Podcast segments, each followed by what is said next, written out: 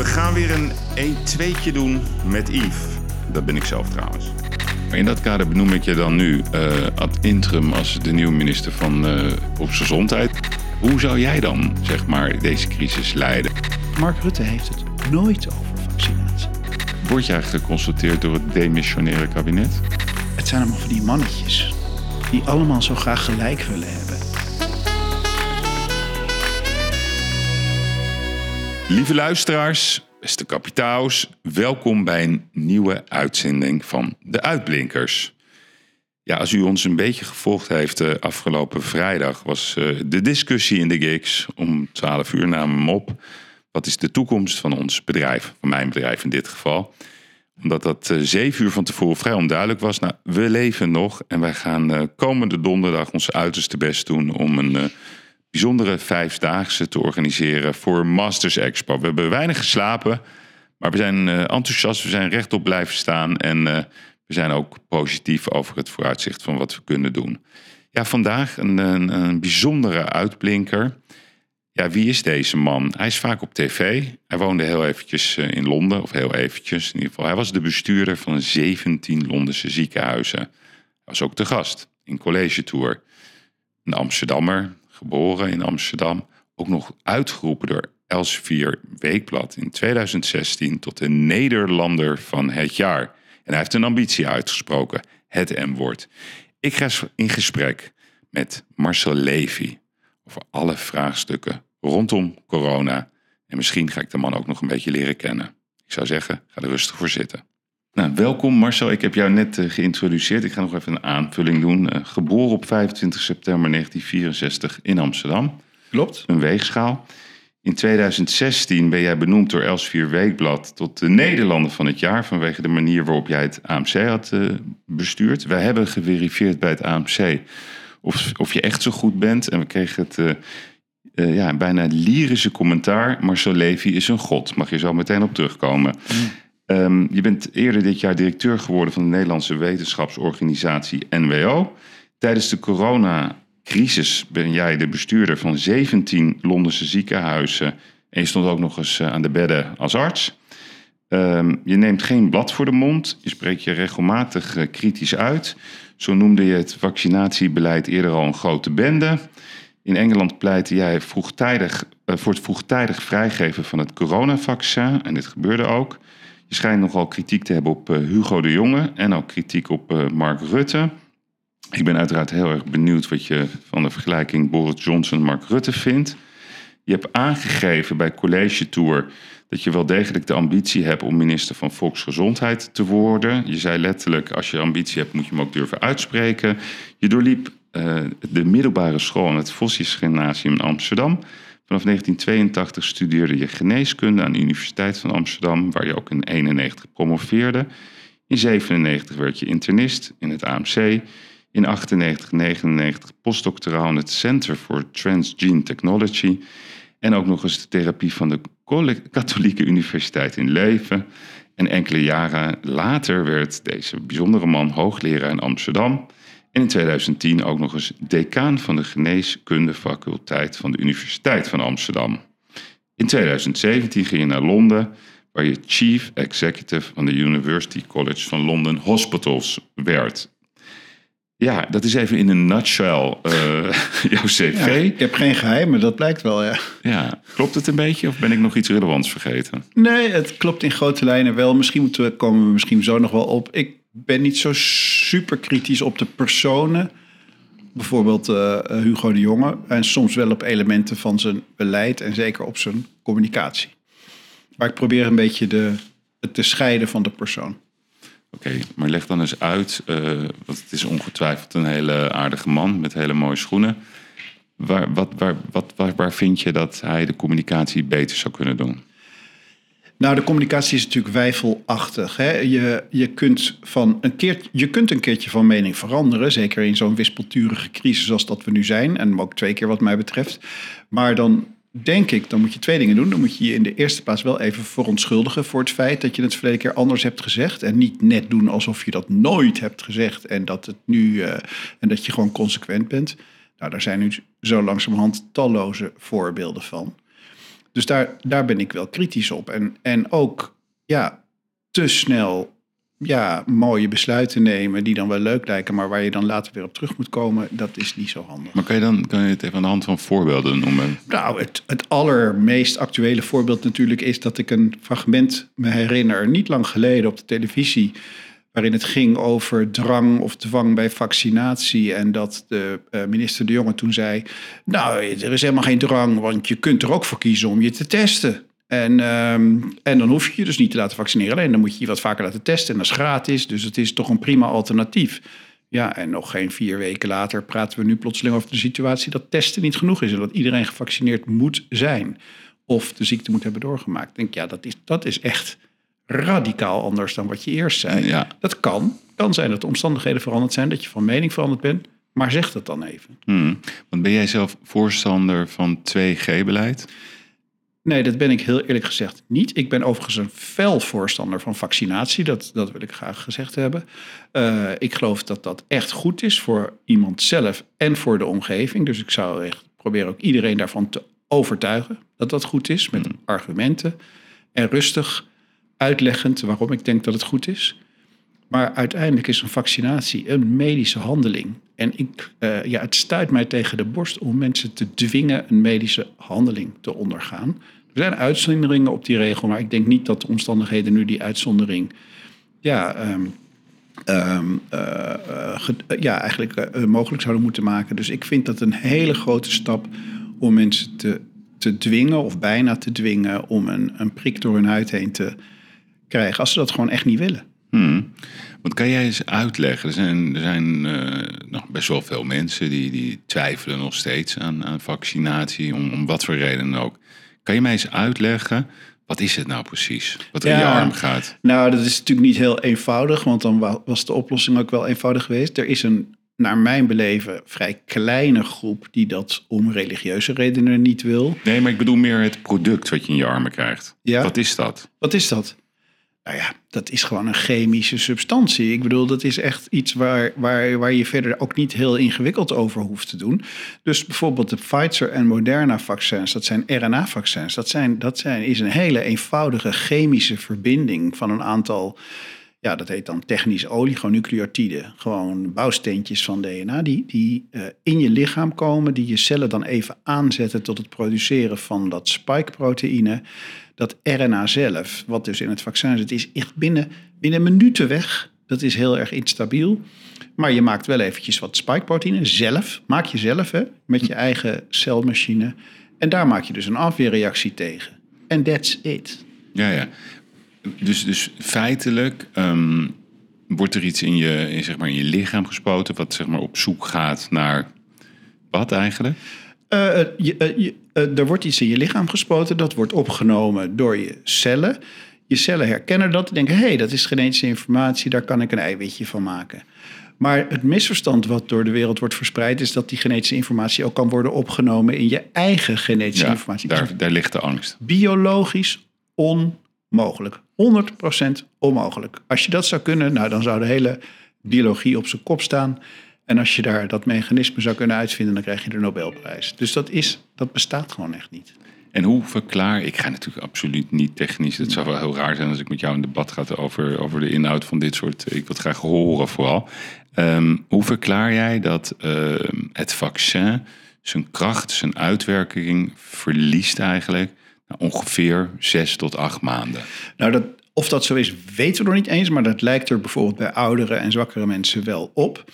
En dat is denk ik omdat er zijn twee redenen voor te noemen. Eén reden is niet zo heel waarschijnlijk. Dat is namelijk dat, je, dat die afweerreactie uitdooft. Dit is eigenlijk een beetje te snel voor uitdoven van een afweerreactie. Hij kan wel iets zwakker worden. Dus dat betekent dat je dan toch nog ziek kan worden. Maar dat zie je eigenlijk ook dat mensen dat je niet meer zo heel erg ziek kan worden, zodat je in een ziekenhuis of zelfs op een intensive care terechtkomt. Dat is een deel van het verhaal. Een ander deel van het verhaal is dit virus huist in je neus en in je keel. En kan ook gewoon bij mensen aanwezig zijn zonder dat ze er ziek van worden. Um, en de afweerstoffen die je maakt door middel van de vaccins, die zitten in je bloed. Mm. En je maakt eigenlijk heel weinig afweerweefsels tegen de immunoglobuline, tegen de antistoffen die in je neus en in je keel zitten. Dat is een ander type. Dus daarom kan het virus zich makkelijk soms verstoppen. Is ook wel interessant. Dus mensen kunnen dus ook hele milde klachten hebben en testen dan positief. Maar dan kun je afvragen, zijn ze nou echt geïnfecteerd? Of zijn ze, of, ze zijn geïnfecteerd per definitie, want ze hebben dat virus bij zich. Maar zijn ze nou echt ziek? Of is Hmm. het een hele milde vorm van dragerschap? Ja. Wat, ja, even eh, iets heel raars. Ik heb dus tijdens de, de coronacrisis, soms voelde ik me niet zo goed. En dan ging ik stomen twee keer per dag. Dus Ja. heel kokend. En, en ik, ik ging er bijna in geloven dat dat eh, effect heeft. Kan dat? Nou, stomen heeft... Hè, stomen, Het is dat- echt heel warm, hè? 70 graden. Ja, dat zet je, dat zet je, eh, je, je, je keel en je neusgaten en je, en je luchtdoorgang daar volledig open. En kalmeert je slijmvlies daar. Dus dat is heel prettige therapie voor als je bijholteontsteking hebt. een, of, eh, eh, nee, het doet nee. niks op virus. Nee, nee. Maar kijk, dat virus zelf, dat is een, een klein dingetje hoor. Dat is een tienduizendste van een millimeter. Daar word je niet zo ziek van. Je wordt ziek van de afweerreactie die je tegen dat virus opwekt, zelf. ja, ja. En, met, en, en dat geeft zwelling van je slijmvliezen en ontsteking van je slijmvliezen, onder andere. En dan kun je prima met symptomatische therapie, en stomen is een voorbeeld daarvan, eh, bestrijden. Geldt ook voor alle andere virussen die je in je keel of in je neus kunt hebben. En kwam het virus uit het Wuhan-lab of is het een zoonose? Dat, ja, dat, dat weet ik gewoon echt niet. Maar daar hebben toch echt wel heel serieuze mensen, eh, virologen van naam en faam, naar gekeken. En die zijn nog steeds, staan die op het standpunt dat het toch een, een mix-up is van, vanuit waarschijnlijk dan vleermuizen of dat soort achtige beesten met een coronavirus wat dan zo muteert dat het plotseling ook voor mensen besmettelijk wordt. En wat denk je zelf? Ik denk dat dat best aannemelijk is, want dat is ook al jaren voorspeld dat dat een keertje ging gebeuren. Dus dat komt niet uit de grond, uit de lucht vallen. Dus dat, is, hè, dat gebeurt, dat gebeurt bij, bij, bij vogelgriep ook. En Mhm. bij andere, dus dat, dat is helemaal niet zo'n gekke construct. Ik heb bijvoorbeeld een reportage gekeken van Sky News, Australië. Die, die, die, ik weet niet of je die gezien hebt, ook met, eh, ook met Trump. Nee, dat Eh, probeer ik te vermijden. Ja, nee, oké, dat begrijp ik. Maar, maar wel hele serieuze mensen. Ook Pompeo. En ik weet dat dat, dat, dat, niet, dat, dat het niet jouw bloedgroep is. Maar ook de nodige professoren. Waar toch wel eh, heel duidelijk werd aangegeven dat het virus toch zeer waarschijnlijk vanuit het Wuhan-lab kwam. Maar dat er een fout is gemaakt. De fout is terechtgekomen in Wuhan. En uiteindelijk dachten ze, ach, het zal wel, wel, wel, wel, wel, wel loslopen. Ik heb ook heel veel mensen gesproken die in januari in China waren, 2020. Toen werd het luchtverkeer in China gesloten en naar Europa en andere landen lieten ze het open. Waarbij ik me best kan voorstellen dat ze dachten, oh nou, we gaan geen paniek creëren. En op een gegeven moment was er een no way back. Is dat een rare theorie of is dat een theorie die misschien toch aannemelijk is? Nou, nogmaals, ik ben niet de expert op dit gebied. Maar ik geloof ook niet vanuit hoe ik denk in complottheorieën. Nee, dit is En- geen complot. Ik denk dat het gewoon een fout is. Nou Grote ja. vraagstukken zijn soms hele kleine dingen. Ja, nou, het zou kunnen. Ik weet het gewoon niet. Ik, ik kan er Geen geen idee. zinnig woord om zeggen. Nee, nee. Ik geloof dat je aan de moleculaire samenstelling van het virus wel kunt afleiden van is dit nou in een laboratorium in elkaar geknutseld? Of lijkt dit gewoon hè, met alle subtypjes die er zijn in iets wat gewoon in vleermuizen circuleert? En ik geloof dat ze, ja, dat toch de deskundigen die ik wel vertrouw op dat laatste leunen. Maar ik sluit niet helemaal uit dat andere mogelijkheden er ook, ja, ook een rol kunnen hebben gespeeld. Hmm. Dan, dan het eh, AstraZeneca-vaccin. Dus we hebben nog het AstraZeneca-vaccin. We hebben het Sputnik-vaccin. Oh ja. Ja, ja. En we hebben Janssen. Kun je die drie duiden? Nou, dus dat zijn. ehm, eh, die maken gebruik van een iets andere techniek. Dan wordt er geen RNA bij iemand ingespoten, maar een stukje een, een, een virus, een onschuldig verkoudheidsvirus. En dat doet eigenlijk hetzelfde. Daarin Het zit is eigenlijk een soort griepprik. eigenlijk een soort, ja, een, een- je, eigenlijk een soort griepprik, maar dit is dan een adenovirus en, hebben ze, en dat is een verkoudheidsvirus. En dan hebben ze om te voorkomen dat je dat virus al ergens in je leven bent tegengekomen, hebben ze ook nog een keertje een adenovirus genomen wat normaal alleen apen infecteert. En, en, als je, en daarin zit, hebben ze er mooi ingebouwd, het stukje, opnieuw het stukje genetische informatie wat het spike-proteïne van, van het coronavirus codeert. Dus je maakt dan ook eventjes een beetje extra spike-proteïne. Je lichaam denkt, hé, hey, dat ken ik niet. Dus die geeft daar een antistofreactie tegen en dan ben je dus immuun. Ja, ja, oké. Is er nog, heb jij nog een, een top 5? Aan vaccins? Ja, wie staat er op een? Nou, kijk, het hangt er. Ze zijn eigenlijk allemaal wel oké. ik geloof dat zelfs Sputnik wel oké is. Ik heb niet helemaal de klinische testen daarvan gezien, maar het schijnt goed te werken. Ehm, ik denk dat ehm, het voordeel van Pfizer en Moderna is dat het een goede immuunrespons geeft, dat het weinig bijwerkingen geeft. Uh, bij AstraZeneca is het grote voordeel dat het uitgemaakt simpel is en goedkoop. dat is toch ook voor hele grote delen van de wereld. Die kunnen dat Pfizer echt niet betalen gewoon. Of dat Moderna, dat is hartstikke duur. Ja, ja want ze zeiden toen bij de, bij de, bij de, bij de vaccinstraat... Toen, uh, ik heb mezelf teken laten vaccineren en ik wou het eigenlijk niet, maar ik was met mijn vrouw, die zei, hou eens op met het gezeur. En toen zei ze, ja, Pfizer. Ik zei, nee, nee u heeft dat ingedeeld voor Moderna. Ik zei, nee, dan, dan ga ik weer weg. En toen zei die mevrouw, meneer, dit is de Rolls Royce. Ja, ze zijn allemaal een beetje hetzelfde. Uh, AstraZeneca is eigenlijk ook wel heel oké. Heeft een heel vervelende bijwerking, maar dan praten we over één op een half miljoen mensen. Nou goed, het zal je, maar net, je zal maar net diegene zijn, maar die kans is wel. Die is nog kleiner dan dat je, dan dat je aangereden wordt uh, op straat als je even een boodschapje gaat doen. Um, en dat doen we toch ook elke dag. Um, dus ja, uh, maar wat is die bijwerking? Die bijwerking is een heel zeldzaam. Uh, is dat je een, een soort ja, naast je immuunreactie ook een reactie maakt tegen je eigen bloedplaatjes. Dat zijn celletjes die betrokken zijn bij de bloedstolling. En die gaan dan extra goed klonten aan elkaar. En die mensen krijgen dus hele vervelende vormen van trombose, van bloedstolsels. Oké.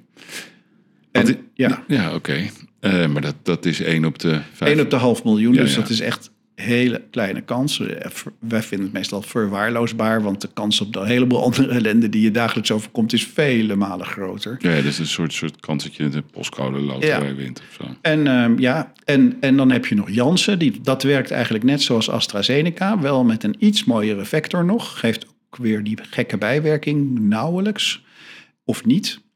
Um, maar Janssen heeft een beetje op het verkeerde paardje gegokt, denk ik, door te zeggen: het kan bij ons met één prik. Want dat blijkt nu toch eigenlijk niet het geval te zijn. En eigenlijk heb je ook bij Janssen twee prikken nodig. Inmiddels is de wetenschap verder gegaan. En die heeft laten zien dat als je eerst Janssen hebt en daarna Pfizer of Moderna als tweede prik, dat het eigenlijk nog veel beter is. Dus dat is nu ook een beetje het regime wat wordt aanbevolen. Oké. Natuurlijke immuniteit of twee prikken? Nou ja, kijk, natuurlijke immuniteit is fantastisch, maar dat krijg je alleen maar als je de ziekte hebt gehad. Ja. Nou, dat is voor iemand van tussen de, laten we zeggen, uh, 18 en, uh, en 50 jaar meestal, ik zeg niet altijd, meestal niet zo'n probleem. Dus dan heb je de ziekte gehad, heb je zelf een antistofreactie opgebouwd, zelf immunologisch geheugen, niks verkeerd mee. Sommige mensen doen er nog een, een, een vaccinatie overheen. Heb je nog meer antistof. Maar waarschijnlijk als je het één keer hebt gehad, ben je al hartstikke goed beschermd. Dus dat is mooi. Maar de natuurlijke immuniteit is niet relevant voor 50-plussers. Want die hebben zoveel kans dat ze dan van die infectie die je natuurlijke immuniteit geeft, zo ziek worden dat ze er misschien wel dood aan gaan.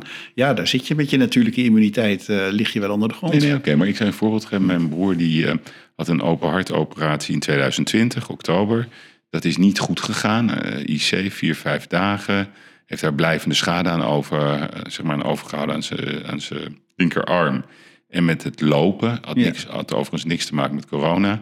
Ik was er, het was in het AMC, jou bekend. Ik, ik zal de namen niet noemen van alle mensen die ik daar gesproken heb. Maar ik was daar bijna om de, de ochtend, de avond, noem het dan maar op. En dan ga je toch praten bij het koffiezetapparaat. En de rode draad was, um, Yves, iedereen krijgt corona. Dat is oktober 2020. En toen vroeg ik ook, wat is dan beter? Ja, en toen zeiden ze natuurlijke immuniteit. Maar als jij, uh, zeg maar, obesitas, bepaalde. Ja. Ze, ze, noemden zelfs ook multiculturele uh, kenmerken. Ja. Hè, dat er grotere risico's zijn. En dat is natuurlijk heel gevoelig allemaal. Dus ik ben heel erg benieuwd. Um, wie ligt er nou eigenlijk in het ziekenhuis op dit moment?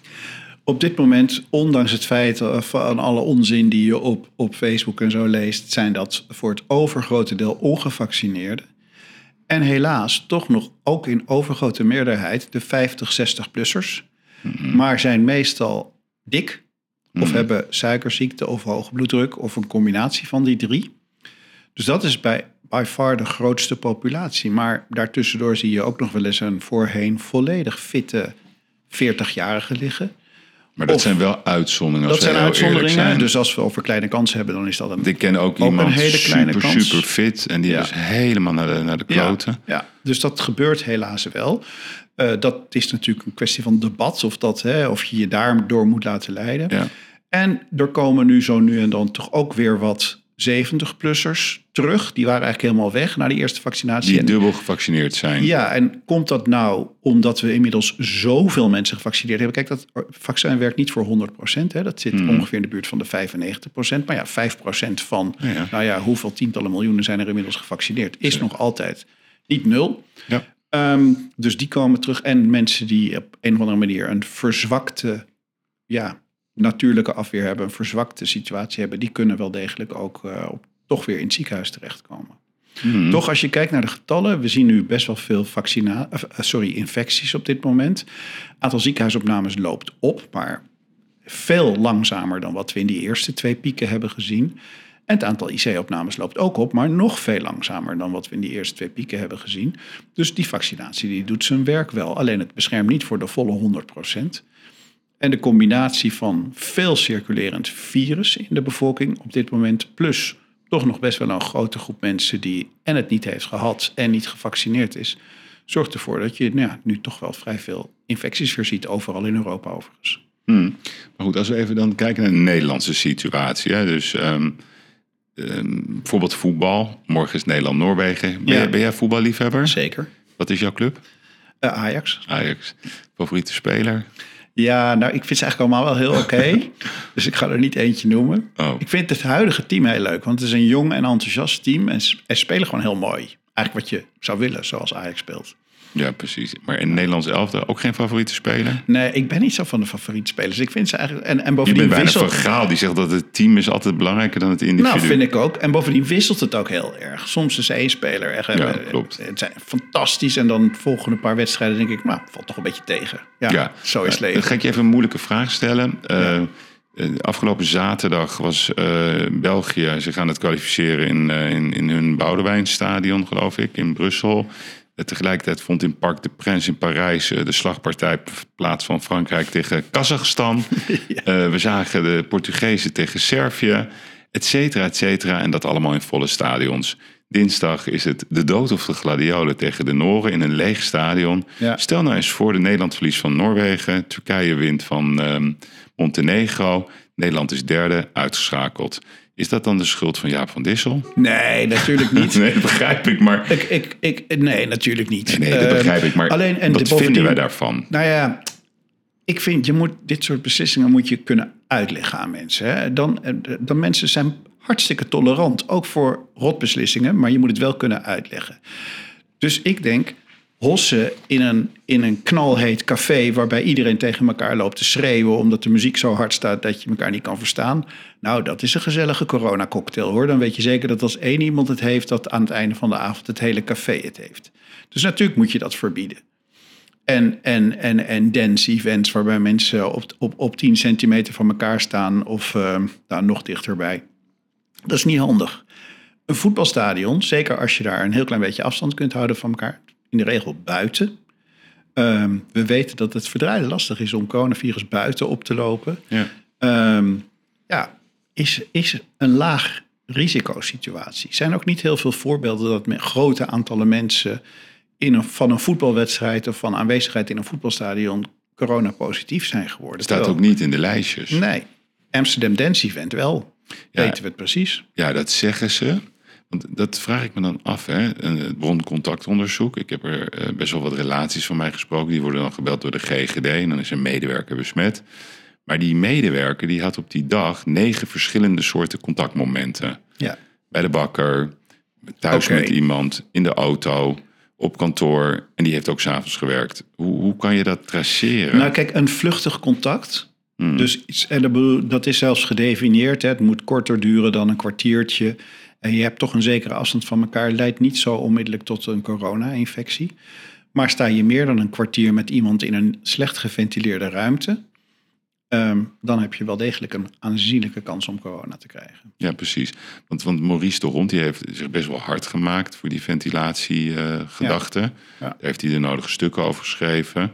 Ik heb het zelf meegemaakt. En dat was vorig jaar zomer op een buitenlunch in Oestgeest. Waar eh, ook eh, een, een, een belangrijke spreker was, een hoogleraar. Nou, die, die eigenlijk Maurice de Hond belachelijk maakte daar in dat intieme gezelschap. Ik, ik dacht, nou, ik ga er toch iets over vragen, waarom dat eigenlijk is. Ehm, waarom is er niet geluisterd naar de noodzaak van heel fors investeren in ventilatie en met name op scholen? Ja, ja ik, kijk, die, het zijn, als ik er naar kijk, hè, Ja, maar ja. dit is even mijn persoonlijke mening. Nou ja, daar ben ik, Ik denk- vooral in geïnteresseerd natuurlijk. Dat virus toen het er net was, en eigenlijk nu nog wel, we weten onwijs veel moment, eh, van alles en nog wat, maar we weten ook hele grote stukken niet. Hè, dus we weten hoe het zich verplaatst, maar dat virus is ook één of twee keer al een klein beetje van gedaante veranderd en wordt dan meer besmettelijk of kan dan toch plotseling in kleine, kleine in aerosolen, hè, dus in kleine dat doet een eh, virus toch waterbeddetjes. Nou, je hebt grote druppeltjes en kleine druppeltjes. Die theorie klopt allemaal wel. Maar van dit virus weten we het allemaal nog niet helemaal precies. En, dan, en, en tegen tijd dat we denken, oh, nu snap ik het, dan is dat virus weer een heel klein beetje veranderd. Hmm. Dus, dus dat maakt het lastig. Nou, wat ik wilde zeggen is, het zijn allemaal van die mannetjes. Die allemaal zo graag gelijk willen hebben. En maar doordrammen. En het maakt niet... Maar is Maurice de Hond een drammetje, ik, nou, Maurice kan wel eh, flink, eh, als hij beet heeft, dan, eh, dan laat hij Ja, niet zo snel nee, los. oké, maar die is dus ook een maar mannetje. Ook, maar al die professors ook. Ja. En die betrekken hun stellingen en zijn niet van plan. Die houden ook onmiddellijk op met luisteren. Dus die gaan alleen nog maar zenden. En nog meer bewijs en nog meer dit. En halen er iedereen bij die ook maar een beetje in hun kraampje te pas komt. En dat geldt voor al die mannen. En, om, en, om- en, en, en, en, en maar ruzie maken en maar discussiëren. En maar zeggen dat de ander niet klopt of, of, of, of het niet snapt. En, en we schieten er natuurlijk helemaal, Helemaal niks. mee op. En als je naar het buitenland kijkt, dan heb je helemaal niet dit soort Nee, discussies. Dat vind ik interessant, want ik zag jou bijvoorbeeld recentelijk ook bij Wilfred Gené. Ehm, Friday Move, denk ik. Er Ja. was een dame, ik weet even niet haar naam. Die zat tegenover jou. Ehm, weet jij het? Eh, nou, er waren verschillende dames, heel eerlijk gezegd. Nou, een dame die ook, ik weet niet of ze in het OMT zit, maar in ieder geval ze... ze, ze, ze- Oh, jij bedoelt de, de kinderarts, eh, de epidemioloog. Ja. Eh, ik weet precies wie je bedoelt, maar ik ben even naam. nou, oké, maar dat maakt niet uit. In ieder geval een mooie dame. Ja. Maar dan zie je ook een soort, ja, eh, ik vind dat ik gelijk heb. Ja. En toen moest ik denken aan een ander tv-programma waar jij zat. En toen zei jij letterlijk, nou, eh, in Engeland, als ik, als ik elke s'avonds bij tv eh, zou zitten, zouden ze me werkelijk het, schiep- eh, het ziekenhuis uitschoppen. Nou ja, dat- dus dat, wat ik daarmee Dat bedoelde is toch wat je zeggen was- bedoelt? nou, ik zat in Engeland ook in een soort OMT, dat heet daar anders. Maar Hoe heet dat in daar? principe- ja, je had SAGE, de Scientific Advisory Group, en je had COBRA, dat is dan een beetje de crisisgroep. Ja. En ik zat in wisselende tijden in wisselende van die groepen. Ja. Maar wat ik bedoelde te zeggen is, als je daarin zit, hè, dus als je, dan ben je adviseur van de regering, dan kom je echt niet op tv. Echt niet. Nee, dan hou je precies. je mond. Want je adviseert overdag de regering, punt. Maar wat in Nederland gebeurt, is dat mensen de hele dag in het OMT zitten. Dan krijgen ze hun zin niet en dan proberen ze het s'avonds bij Eva Jinek alsnog te krijgen. Hmm. Dat kan toch niet gewoon? En, Nee. en, en als je dat in ook, Engeland zou doen, dan gebeurt werd je er echt à la minuut uitgeflikkerd. À la Ik- minuut. ik- ik- dus, en, ja. en Eva Jinek is ook heel slim. Hè? Als je ziet hoe ze interviewt. Want dan gaat ze allemaal dingen vragen van... wie zei toen dit in het OMT en, en wat heb jij toen gezegd in het OMT? Dat is een geheime bijeenkomst... waarin gewoon een advies aan de regering wordt gegeven. En dat ga je toch niet een soort nabeschouwing doen in het openbaar s'avonds? Dat is echt heel vreemd. Nee, maar hoe, ik vind het toch interessant. Want ehm, we waren nu in aanloop naar die persconferentie van vrijdag. En dan zie je dus eigenlijk, die vorige persconferentie was ongeveer tien dagen. En dan zie je dus tussen die vorige, de laatste van vrijdag, zie je een soort mars van OMT-leden, eh, ziekenhuisdirecteuren, die vanaf ochtends 7 uur tot ongeveer 's avonds kwart voor 12 een lobby voeren. Niet alleen bij Jinek, maar ook bij Op1, Radio 1, Nieuwsuur, BNR, alle kranten. En allemaal los van elkaar. Je ziet OMT-leden, je ziet ziekenhuisdirecteuren, je ziet een paar Ja, eh, wat het politici. drukt allemaal. Ja, nee, maar dus, dus, dus het is één grote vereniging van... Let op, het gaat helemaal fout. Ehm, ik heb altijd gepleit eh, voor één coronakanaal. Gewoon goede duiding, laten we het ook vertrouwen, laten we naar ze luisteren. En hoe verklaar je dat dan? Is dat, die Nou ja, wet- het is is een dat beetje- een wedstrijd? Nou, het is een beetje Nederlands. En inderdaad, wij houden niet zo van discipline. En van, eh, eh, nou, in, in Engeland had je ook één persconferentie. Eén man ook. En, en daar werd gewoon door één iemand gezegd hoe het was. Daar waren alle verschillende experts kwamen daar in wisselende samenstellingen aan het woord. En dat was de bron van waarheid. En dat werkte best wel fijn, want dan dacht je, oké, hier staan we. Maar hier heb je de persconferentie Eerst van, van het RIVM en dan komt de Mhm. regering er komen en dan gaan de GGD's er nog wat van zeggen. Dan komt Ernst Ja, Kuiper er overheen. Ja, ja. En, en, en, het is, en ze zeggen net niet allemaal hetzelfde. Dus er is ook nog heel veel ruimte voor dat mensen in verwarring raken. Of zeggen, ja, maar ik heb net dat dit gehoord en nu hoor ik weer dat. Dus dat is, de communicatie is echt, echt niet heel sterk. Oké. Maar in dat kader benoem ik je dan nu eh, ad interim als de nieuwe minister van eh, Volksgezondheid. Ja, iemand moet dat doen. Hoe zou jij dan, zeg maar, deze crisis leiden? Want het is natuurlijk best wel eenvoudig om alles en iedereen af te branden. Dus ik ga je daar een paar vragen over stellen. Oké, dit is de een hypothetische situatie. hypothetische situatie. De Nederlandse of de Zweedse strategie? De Nederlandse strategie. Ik denk dat de Zweedse strategie bewezen ineffectief is geweest. Daar zijn ze ook heel snel op teruggekomen. Overigens, die strategie werd ook eventjes door Nederland aangehangen. En nog net iets langer door Engeland. Nog steeds En is eigenlijk, het zegt allemaal iedereen. oh, oh, oh, geweldig. Ja. Oké, de Nederlandse of de Engelse strategie? Wat betreft eh, hoe je omgaat met, ehm, eh, met met de outbreak. Ja, Nou, de- je- sorry dat ik niet een ja, ik hou van zwart-wit antwoorden hoor, dat is lekker duidelijk. Maar eh, hoe om is gegaan met de pandemie, duidelijk beter in Nederland. Hoe om is gegaan met vaccinatie, duidelijk beter in Engeland.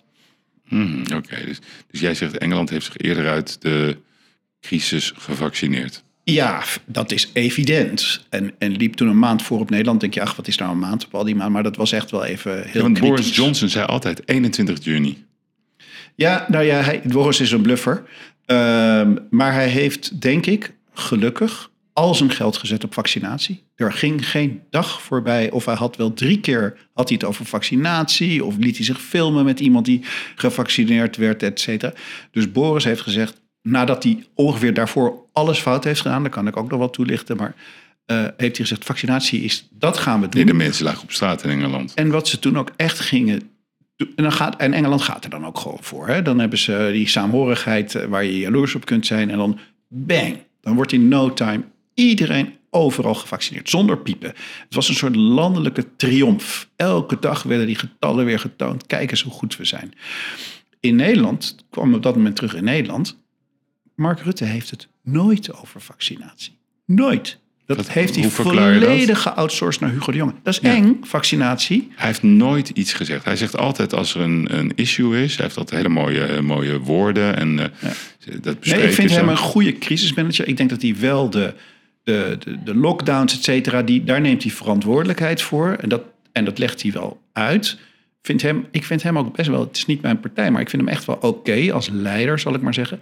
Maar zodra het over vaccinatie gaat, en dat vond hij een griezelig onderwerp, want het was niet helemaal duidelijk of het wel zou helpen, of het wel veilig, et cetera, dan heeft hij volledig naar Hugo de Jonge geoutsourced. Ja, je moet maar eens terugkijken op tv. Hij heeft het nooit over Nee, vaccinatie. dat is mij helemaal duidelijk. Ja. Het is altijd, zodra het een, zeg maar, een delicaat onderwerp is, dan kijkt hij naar links of hij kijkt naar rechts. Het ligt er maar wie Ja. er naast hem staat. Ja. Oké, Nou, en Hugo dat die praat graag en die begint dan gewoon ja, te kletsen. Ja, nee, Hugo praat graag. Want hoe kijk jij naar hoe hij praat? Nou weet je, wat ik, iemand zei dat tegen me en daar ben ik toen op gaan letten. Hij praat, hij maakt heel veel woorden, heel veel gedoe, ja. maar pff, het duurt heel lang voor je, voor je erachter hebt, wat, wat zeg je nou? En wat ik hoorde, die persconferentie duurt een half uurtje, hè? maar daarna gaat hij nog door. Eindeloos. Dus een journalist zei dat tegen mij. Die zegt, ja, het is heel vervelend, want het houdt niet op. En het zijn monologen die eindeloos... En toen ben ik een keer voor de grap gaan luisteren. Nou, het was echt indrukwekkend. Ik kan het echt iedereen aanraden om dat een keertje te ondergaan. Want het is best wel... Nou, dat, hebben, dat kennen wij helemaal niet, zoiets. Nee, nee, maar is, dat, eh, is de keuze voor Hugo de Jonge een slechte keuze? Als minister? Nou, hij zat er al, weet je. Hij zat Nee, er al ruim voor corona. Dus Nee, maar dan nog. Je kan altijd iemand vervangen. Om wat voor reden ook. Nou, de, het Is de andersom is er gebeurd. Er waren twee ministers, minister Bruins en die is van het podium gevallen. Ja, Bruins die, die, die ging hierover, was medische zorg. En, en de jongen was juist volksgezondheid. Ken, ken jij Bruins trouwens? Nee, nee. Maar het leek me een aardige man. Ik Maar je weet niet waarom hij van het podium viel. Nou, die is duidelijk overbelast geraakt. Overbelast, oké. Ja. En kreeg toen nog ook eventjes drie trappen na in zijn rug door de Tweede Kamerleden. Dus toen is hij helemaal eh, voor het oog van de natie eh, eh, in elkaar gezakt. Dat vond ik een buitengewoon onaantrekkelijke bijeenkomst. Terwijl ze al zagen, die hij was helemaal lijkwit. Ja, ja, en de straaltjes zweet liepen over zijn gezicht. En dan nog eventjes flink nahakken. Het was Ik dacht, nou, op, bij voetbal had je echt een rode kaart gekregen. Mhm. Maar in de Tweede Kamer mag dat allemaal. Ehm, dus die ging toen weg. Toen hebben we een tijdje Martin van Rijn gehad. Natuurlijk Ja. een hele capabele man. Maar die moest toen ook weer om politieke redenen weg. Echt te zielig voor woorden. Toen hebben we mevrouw van Ark gehad. Nou, die heeft Ja. eigenlijk nauwelijks gezeten. En ook niet veel gedaan. En die ging ook weer weg. Ook om gezondheidsredenen. Nekklachten. Dus het is niet dat Hugo geselecteerd is. Hij is de enige survivor daar. Ja. Ehm, en verbijsterend voor het departement wat het meeste geld uitgeeft. En wat zo belangrijk is. Niemand heeft verzonnen dat daar misschien iemand bij gezet moest worden of zo. Ehm, in, al, al waren ze demissionair. Want maar jij vindt dat er iemand bijgezet had moeten worden nou ja, naast het is Hugo de veel te veel werk voor één persoon. Ja. Sowieso. Ja, dus, maar, Dus nu gaat alles over corona. Maar hallo, er is ook nog een gezondheidszorg naast corona. Nee, nee, en die staat gewoon stil al anderhalf jaar. maar, maar maak het eens concreet. Had er een, een separate coronaminister moeten worden aangesteld? Nou, dat zou ik niet eens zo'n gek idee hebben gevonden, want het is fulltime taak en ik, heel veel mensen zijn daar ook voortdurend mee bezig. En dan had, had eh, eh, misschien Hugo de Jonge zijn handen vrij gehad om gewoon al die andere dingen te doen die nu, ja, waar, waar die nu begrijpelijkerwijze gewoon geen tijd voor heeft. Nee. Want als je kijkt naar ehm, het werk wat hij heeft moeten verzetten. ehm, op een gegeven moment heeft Nederland ongeveer 5,1 miljard vrijgemaakt voor het bestellen van allerlei mogelijke materialen. Ja, Ehm, nou, de bekendste casus in Holland, of in Holland, in Nederland. Neem aan dat je die kent. Dat is de kwestie eh Sievert van Linden met zijn companen Ja. Bernd Dam en Camille van Gestel. 101 miljoen euro. Afgewezen door het eh, LCA. Eh, Mark Verkwij heeft afgewezen. Rob van der Kolk heeft afgewezen. Binnen een week kreeg ze toch een order. De producten zijn in de basis nooit gebruikt. En zo is er nog meer. Hoe kijk je daarnaar? ja was natuurlijk even toch credits naar de mensen die dat besluit hebben genomen. Hele moeilijke tijd. Wij weten dit allemaal achteraf, maar op dat moment... Credits naar welke mensen? De LCA-mensen? Nee, daar de, ik denk toch naar, naar, de besluit, naar de minister die dit besluit heeft moeten nemen. Weet je, het is heel makkelijk om achteraf iemand te bekritiseren. Maar ik, ik weet nog de paniek die er was. Zeker. Toen er tekort terecht te zijn aan hulpmiddelen. Ik heb dat in Engeland zelf aan de lijve meegemaakt. In die zin dat echt, ik was natuurlijk 100 uur per week bezig om mijn mensen te mobiliseren, te motiveren. Die waren natuurlijk ook een beetje bang. Wat gebeurt er met mij? Wat gebeurt er met mijn familie? Iedereen proberen over te halen van ja, we gaan ervoor. Hier zijn, we zijn hier goed in. We gaan al die eh, arme patiënten die op de IC liggen in het ziekenhuis komen, gaan we helpen. Ehm, maar eh, op een gegeven moment raakten bij ons de mondkapjes ook op in het hele land, in Engeland. En toen dacht ik, ja, hoe, dit kan ik niet meer uitleggen aan mijn mensen. Ik kan ze niet naar het front sturen zonder. Eh En wanneer was dit? Dit was ergens in het begin, dus ik vermoed ergens in maart, april van, twen, van Ja, 2020. toen was de paniek. Maart was, was de paniek. wilde paniek. Dus toen, Maar en wij hadden gelukkig een was er- hele goede inkoper... die Ja, ja. overal nog wel spulletjes vandaan wist te halen. Hmm. Maar in Engeland is ook een puin op. En wij maken ons druk om die paar miljoen van Siebert van Linden. Ik Nou, overigens een paar ook miljoen, hoor. dat is 100 miljoen is een beetje veel, hè? Ja, je hebt gelijk. Je hebt gelijk. Maar in Engeland is een veelvoud van dat gebeurd. Ja. Ook allemaal vriendjes die opdrachten kregen, die nepzendingen lieten doen. Het is, Ja, ja. Dus het is je- veel geroofd tijdens corona. ja, dus kennelijk zo'n crisissituatie waarbij de hele wereld op zijn kop staat, mensen bang zijn, angstig zijn, iedereen in paniek, is voor dan toch een paar mensen aanleiding om te denken, ik ga eens eventjes lekker een slaatje hieruit slaan. Ja. En dat is, heel triest. ja, het is eigenlijk triest, Nee. hè? want je moet s'nachts ook weer gewoon in slaap zien te komen. Ja, ja. Maar daar hebben die mensen dus kennelijk helemaal geen last van. Nee, oké, maar dan denken we daar zeg maar hetzelfde over. Nou, De enige vraag is, hoe ga je ermee om als land? Ja, zien het wel. Ja. Nou, ik, ik vind op zichzelf, hè, meneer Siewert van Linden is nu een soort zondebok geworden. Het Ja. gezicht van iemand Ja, van de die, slechtheid van de van- crisis. die er een slaatje uit probeert te slaan. Ik vind dat op zich niet zo erg, want eh, soms heb je ook een gezicht nodig om iets zichtbaar te maken. Maar we moeten ons realiseren dat het niet alleen hij was. Nee, er zijn meer Sieverts in Europa. Dat is eigenlijk wat je wil zeggen.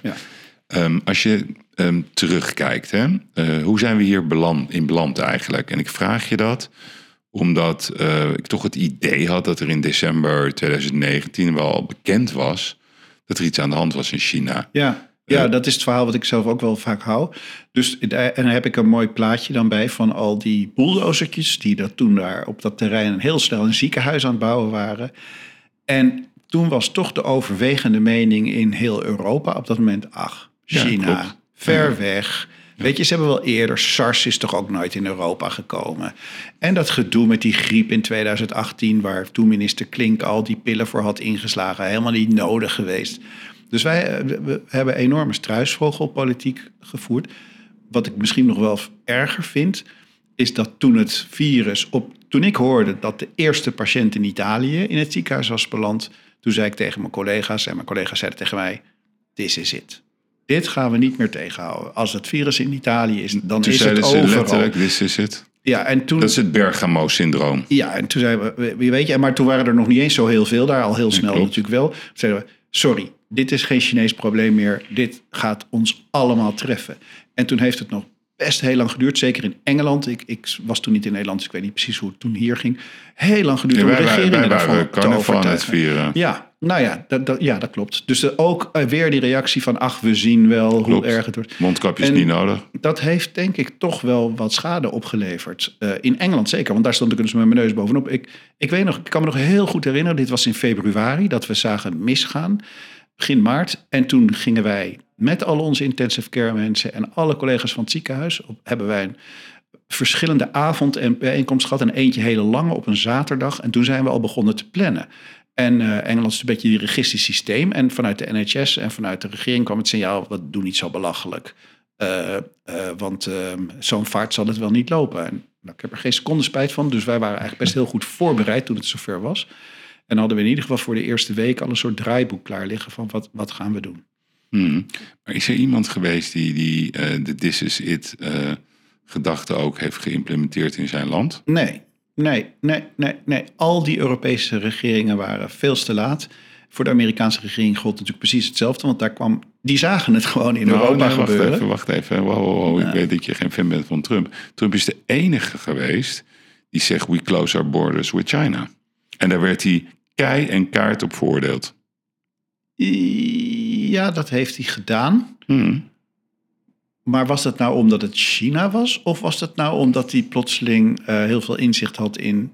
Hè, want hij heeft het ook heel lang een griepje genoemd. Dus Nou ja, dat kan niet de reden zijn geweest. Nee, dat, daar, daar heb je gelijk in. Hij zei aan de ene kant is een griepje, maar aan de andere zei hij ook de Chinese virus meteen. ja. Dus hij heeft het natuurlijk een beetje gebruikt als een soort... Tuurlijk, geen dat hoort erbij. Ja. Nee, maar nou, ik, ik wil toch, kijk, je kan alles zeggen over die gekke Trump. Met zijn rare kapsel en you're fired. Maar hij heeft ook over infectmine gezegd toen. Ja, ik bedoel, de manier hoe hij het uitlegt, ja, is zeg maar een slechte variant van Boris Johnson. Maar zoveel onzin is het eigenlijk niet als je er gewoon over na gaat denken. Hij zei, het virus komt uit China. Hij zei, er zijn alternatieve methoden. Hij heeft het inderdaad een soort griepje genoemd. Nou, dat lijkt me een beetje overdreven. Maar er zaten ook wel dingen bij dat je denkt van, nou, Nou, ik weet het niet. Ik ken Tony Fauci vrij goed. Ja. Ehm, en die eh, is- echt een enorme slimme, leuke man.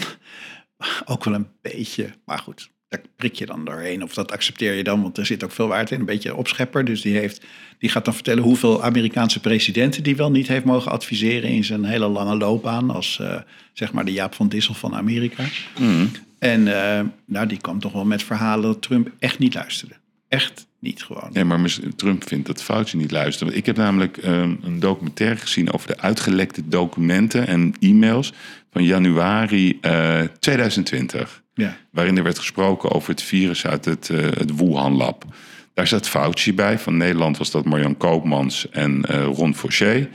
Eh, een Australiër. Nou, en nog een x-aantal namen. Ik weet ze niet allemaal uit mijn hoofd.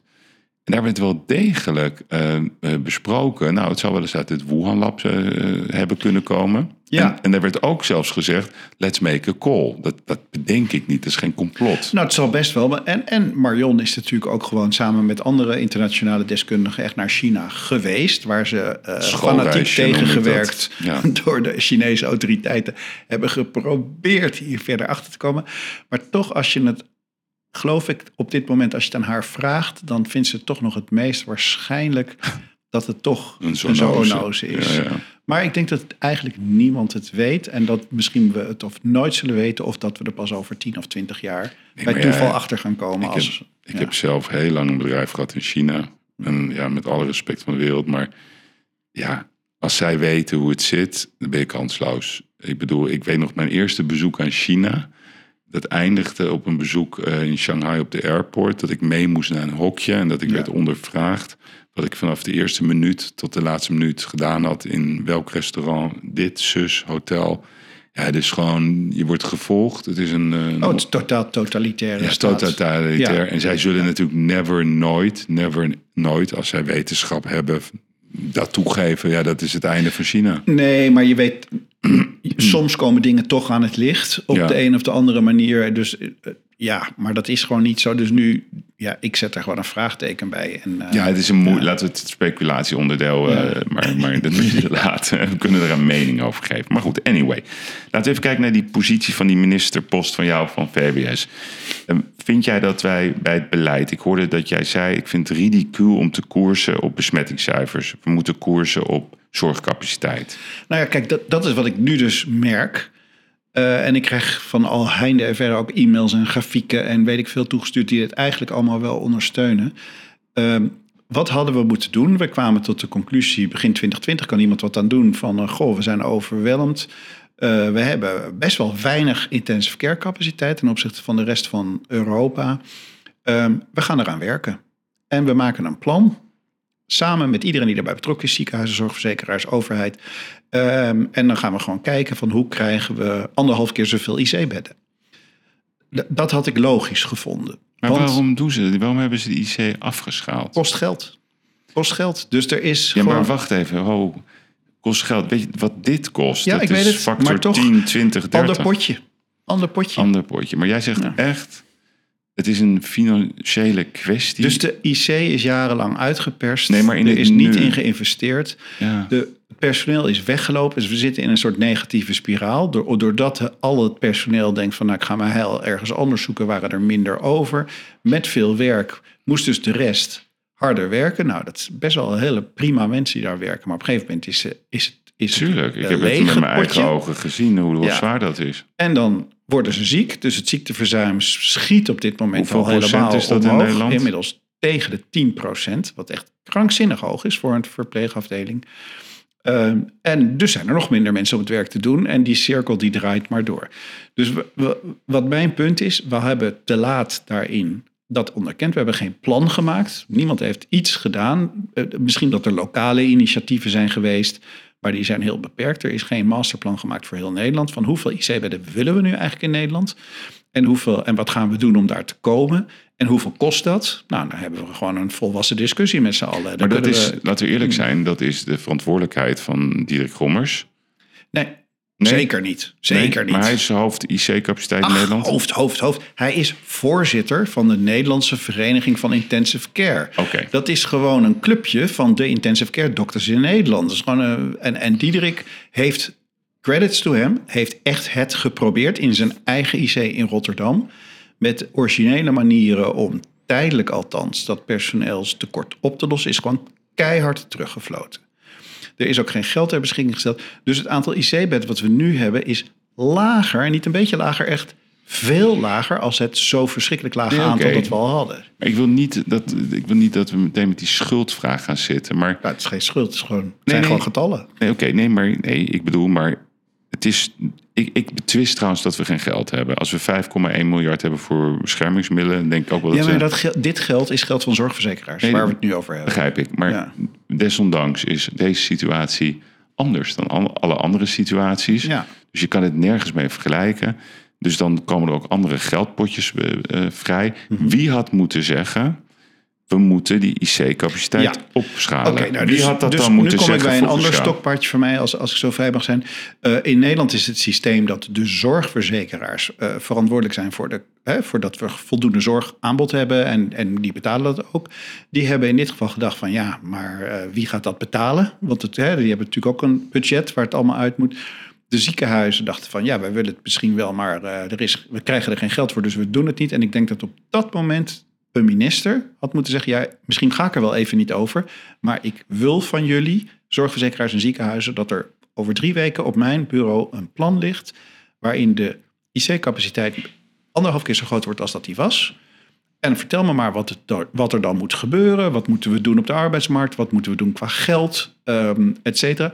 En dan hadden we in ieder geval geweten... oké, dit gaat zoveel miljard kosten. En dan hadden we daar met z'n allen een fatsoenlijk besluit over genomen. of niet. Maar nu is er niks gebeurd. Het is gewoon geen plan, geen budget, Ja, geen maar dat niks. had toch moeten komen van, van, het, van VWS of van Rutte zelf? Nou, volgens het systeem waarin we in Nederland werken, eigenlijk niet. Want daar heeft de overheid zich volledig teruggetrokken van elke vorm van sturing op het gebied van gezondheidszorg.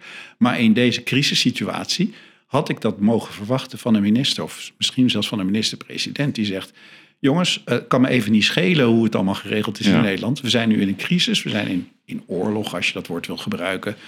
Ehm, dus we, ik, ik eis dat er een plan komt. Nou, dan, dan heb je echt wel gezag hoor, als, als minister, om dat te zeggen. Maar jij had dat wel gedaan. Had ik zeker gedaan. En, en het, het nadeel is, dan hadden ze waarschijnlijk ook de rekening bij mij gedeponeerd hiervoor. Want ik, ken- ik ben zelf ook ziekenhuisdirecteur geweest, weet precies hoe het werkt. Ja, ja. Maar die had ik dan maar misschien geslikt.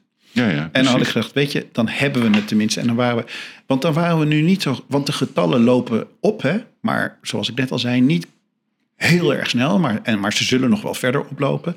Maar ze zijn niet in een orde van grootte dat een land Nee, nee. met een normale IC-capaciteit dat niet zou kunnen absorberen. Nee, dus, dus eigenlijk feitelijk, hè, dat wordt door zeg maar de niet-deskundigen vaak geroepen. Hè, want we hebben vaak die deskundigheid, we zien iedereen op tv. En zeg maar de niet-deskundigen, laat ik ze zo noemen, die zeggen allemaal... waarom hebben jullie niet extra geïnvesteerd in capaciteit? Ja, Eh, dat, zelfs een, een leraar zei het gisteren nog, vraag-aanbod. Er is veel vraag Ja, naar en ook, IC-capaciteit. ook ja. denk ik, en dan zegt de, het volgende wat dan wordt gezegd is... ja, maar weet je, als je zo'n plan hebt, dan is het zo 1, 2, 3 niet gerealiseerd. Dat accepteer ik natuurlijk ook, weet je. Dat is de realiteit Zeker. waarin we leven. Maar als je mensen nu een perspectief schildert en zegt... hier groeien we naartoe in het komend jaar en het jaar daarna... dan zijn ze ook veel meer bereid we voor tussenoplossingen. Ja, dan hebben we beleid. Maar nu denken ze, ja, ga ik daar weer met allemaal hulpkrachten... veel te veel patiënten doen uh, Maar doet, van... Nederland een reactievoetbal? De Nederlandse regering. Nou, was het maar waar. Want reactievoetbal, dan reageer je tenminste nog. Nee, maar je gebeurt er gewoon ja, helemaal niks. Nee, maar we reageren nu zeg maar met, ja, we sluiten de boel weer. Ja, maar ik heb toch het gevoel, ja, nu sluiten we de boel weer. En over een paar weken gaat het wel weer open. Dan vieren we weer feest met z'n allen.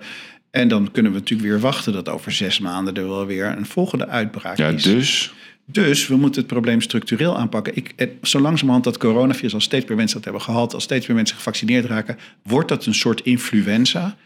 Waar, overigens, waar ook elk jaar kijk duizenden 2000, ja, mensen ja, van in het ziekenhuis 2014, raken. eh, nou, en op de intensive care en dood, dan Ja. krijgt het die orde van grootte. En daar hebben we eigenlijk ook al jarenlang geen goede oplossing voor. Want ook als er een influenza-piek is, worden alle maar operaties toen was het niet hysterisch. Dat vind ik zo, zo, zo nee, origineel. waren we niet geïnteresseerd. Nee. Maar er werden net zoveel hartoperaties en kankeroperaties afgelast toen. Ja. Als dat En waarom nu dan wel? Waarom- Ja, omdat natuurlijk die corona heeft alles op scherp gezet. En nu eh, staat het gewoon in de aandacht. Weet je, de- de- eh, eh, dacht je dat, dat, dat hè, ehm, eh, mensen wisten niet eens wat een intensive care was, bij wijze van Nee, spreken. klopt. Maar nu, Nee, als je dat elke dag in ja, ja. dan zijn we plotseling allemaal intensive care specialist. Maar vind jij het bijvoorbeeld eh, terecht eh, dat ongeveer 5% van de Nederlandse economie bij herhaling eh geslachtoffer wordt? En dan bedoel ik natuurlijk de plezierdingen van het leven, de theaters, Ja. de horeca, de beurzensector. Nou, dat, weet de je, dat kan ik. eh, je, je- het, woord, het codewoord in je zin is denk ik herhaaldelijk. Ik kan me goed voorstellen dat als zoiets als een pandemie je overvalt als land. En nogmaals, dat is natuurlijk gewoon ook echt gebeurd. Heel veel mensen zeggen, oh, we waren helemaal niet voorbereid. Ik weet niet of je hier zo goed op kunt voorbereiden. Als dat gebeurt en plotseling worden er heel veel mensen ziek en gaan er heel veel mensen dood en halve verpleegtehuizen sneuvelen en in ziekenhuizen liggen allemaal mensen op de intensive care, dan kan ik me voorstellen dat je vergaande maatregelen neemt en dan is misschien de, de, de entertainmentindustrie niet nummer één op je prioriteitenlijst. Maar het woord is herhaaldelijk. Hè? En dat is denk ik, nu zijn ze last, voortdurend de klos. Ja, Ehm, is dat eerlijk? nou ja, weet je, het is natuurlijk weer een belangenafweging. En je, je, waartegen moet je het afwegen?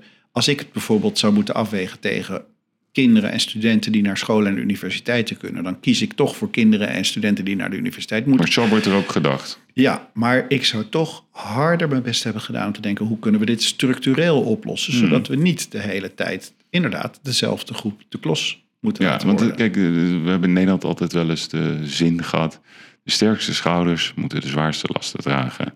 Nu zijn het de zwakste schouders die de zwaarste lasten moeten dragen. Want de coronawinnaars, dat zijn toch de shells van deze wereld. Want waarom sluiten we niet bijvoorbeeld uh, voor een maand de benzinestations? Dus nee, nee, maar ik heb er echt over zitten denken. Waarom sluiten we niet een maand alle supermarkten? Want die kunnen prima online uh, bezorgen.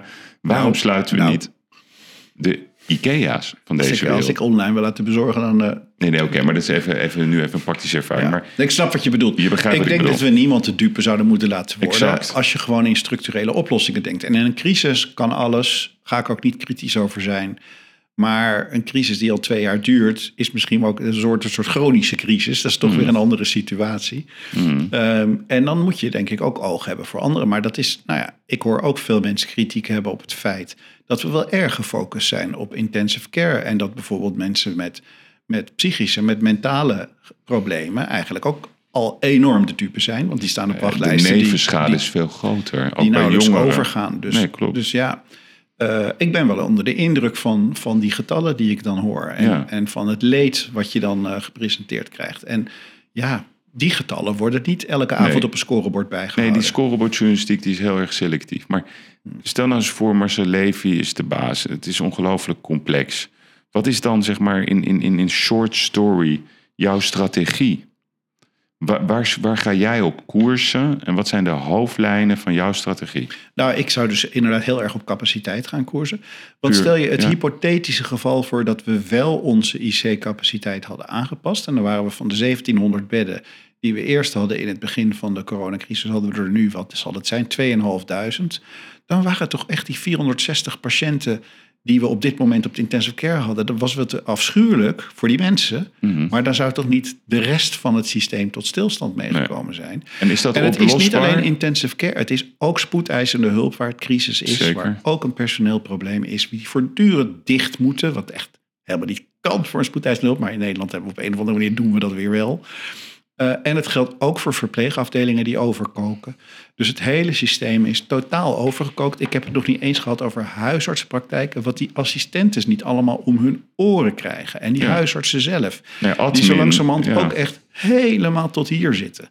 Want hoe zie jij dat bijvoorbeeld dat admin-onderdeel? Hè? Dus eh, ik had laatst eh, een onderzoek gehoord dat ongeveer 50% is admin. Ja, nou dat is echt even een nuance. Hè? Want, sorry dat ik het zeg, maar hangt ook vanaf wat je tot admin rekent. Dus ik zie die onderzoeken ook. En zeg maar, ja, dan, en dan, moet ik, dan moet ik weer al die medicijnen die ik voorschrijf... moet ik in het computersysteem inkloppen. Ja, dat is gewoon je werk, namelijk als dokter. Je kan het ook in een onleesbaar handschrift op een papiertje schrijven... maar dat Zoals hebben we nu wel gehad. Ja, ja, met de kaarten. Dus ja, dat moet je inderdaad in de computer invoeren. En ja, je moet inderdaad ook de valscore van de patiënt invoeren. Want vallen is namelijk een enorm risico. Zeker voor oudere mensen en mensen in het ziekenhuis. Het is gewoon je werk.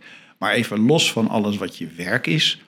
is er ook wel heel veel formuliertjes invullen. Toestemming vragen, machtigingetje hier, eh, stempeltje daar. En dat, daar, daar zouden we natuurlijk fors op kunnen minderen. Dus we gaan, we gaan die capaciteit uitbreiden. En hoe, geloof jij in een coronaziekenhuis trouwens? Nee, dat het, ik, en waarom, dat durf ik heel makkelijk te zeggen. Hebben we, hebben we in Engeland geprobeerd. Hè? De. Florence Nightingale ziekenhuizen. Ja. Stuk voor stuk mislukt. En je wil niet weten hoeveel honderden miljoenen ponden daarin omgegaan is.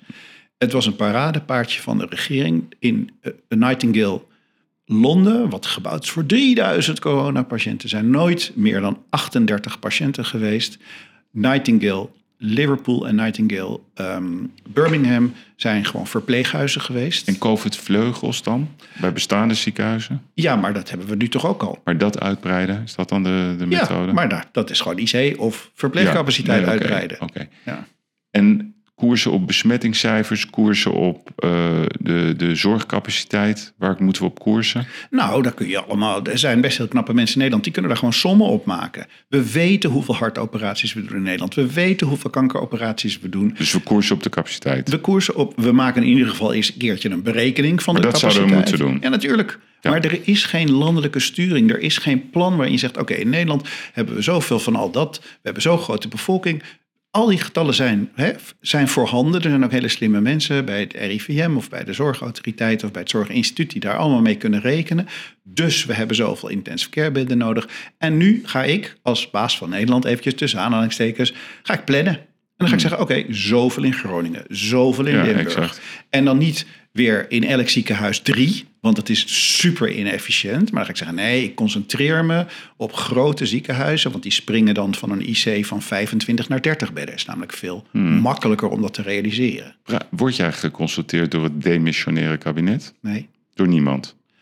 Ik heb ehm, af en toe gesprekjes met mensen, maar die zijn informeel en off the record. En dan zeg ik wat ik ervan vind. Er zijn ook hele leuke gesprekken. Maar ik heb geen enkele officiële capaciteit. Nee. Je bent niet één keer officieel gevraagd door iemand van het demissionaire kabinet om onderdeel te worden, bijvoorbeeld van het OMT of een andere afdeling. Nee. Je hebt geen officieel verzoek gehad Nee. van niemand. Nee. Nee, Nee. dat is Nee. toch opmerkelijk? Nou, weet ik niet. Misschien zijn ze al voorzien. Ja, ik heb geen idee. Ja, ik, ik heb een Maar, zien ze, ja oké, maar buiten dat. Ik bedoel, voetballers worden ook wel eens gevraagd, hè? ja. Wil je bij ons komen spelen? Ja. Maar, maar ben jij de pain in the ass? Of, of, of, of misschien juist nou, een, ook een niet, want ik probeer me echt, echt wel heel erg constructief Ja. eh, op te stellen. En toen het met die vaccinatie zo slecht liep, heb ik ook echt wel een paar keer gebeld met mensen die daarbij betrokken waren. Of die hebben mij gebeld om te vragen van, god, eh, hoe zou jij het doen? En wat is jouw ervaring in Engeland, et cetera. Maar dat was off the record informeel en daar ben ik altijd toe bereid. En dat vond, vond ik ook prima hoor. Hmm. Want jij hebt het M-woord uitgesproken bij, bij College Tour. Eh, wordt dat als irritant ervaren, denk je? Als een aanval? Ehm, dat weet ik. Oh, grappig, goede vraag. Ik, ik heb gezegd dat als ik zou worden gevraagd, dus mensen zeggen, oh, je hebt gesolliciteerd. Nee, nee, gezegd, zeker niet. als het onwaarschijnlijke geval zich zou voordoen dat ik zou worden gevraagd, zou ik daar serieus over nadenken. En dat was al groot nieuws en dat heeft op alle, in alle voorpagina's en daarnaast me elke dag gevraagd. Oh, jij wil dus minister worden? Dat heb ik weer precies letterlijk gezegd wat ik nu net zei. En dat is ook zoals het zit. Ehm, weet je, ik ben zo'n beetje rationeel mannetje, dus ik maak van, van alle moeilijke beslissingen maak ik eh, lijstjes van plusjes en minnetjes. Hmm. Als ik nadenk over ministerschap, heb ik alleen maar, zie ik alleen maar minnetjes. Maar er is één heel groot plusje. En dat is dat ik denk van, ja jeetje, als je altijd alles zo goed weet, dan moet je ook gewoon eens die... Hè, en, en je krijgt de vraag van, wil je dan ook eens een keertje het echt doen? Ja, dan is het een beetje zwak om altijd de stuurman te zijn die aan de wal staat. En, ehm, en ik heb ook best wel, nou ja, je, je handen jeuken, dat is dan een groot woord. Maar ik heb best wel veel ideeën waarvan ik denk van, oh, dat zou zo beter kunnen, zou zo beter kunnen. Dus dat, zou, dat is het grote plusje. Dus daarom zou ik daar heel serieus over nadenken. Wat de politici en de mensen die nu aan de formatietafel en zo daarvan vinden, ik heb echt werkelijk waar geen idee. Ik heb echt geen idee. Ja, ja. En je hebt wel contact met mensen van het OMT? En Die- Op indiv- die ken ik gewoon als collega's en die kom je wel eens ergens tegen. wie, wie En is dan de wel beste? Oh. Nou. Nou. Vind ik nog niet eens zo. Ik, ik kan niet zo zeggen. Ik ben niet bij de OMT-vergadering. Nee, Dus nee. ik weet ook niet precies hoe ze zich daar opstellen. Dus ik zie ze eigenlijk alleen maar op tv. Waarvan ik eigenlijk vind dat ze er niet moeten zijn. Dus dat vind ik best wel een lastig te beantwoorden vraag, heel eerlijk gezegd.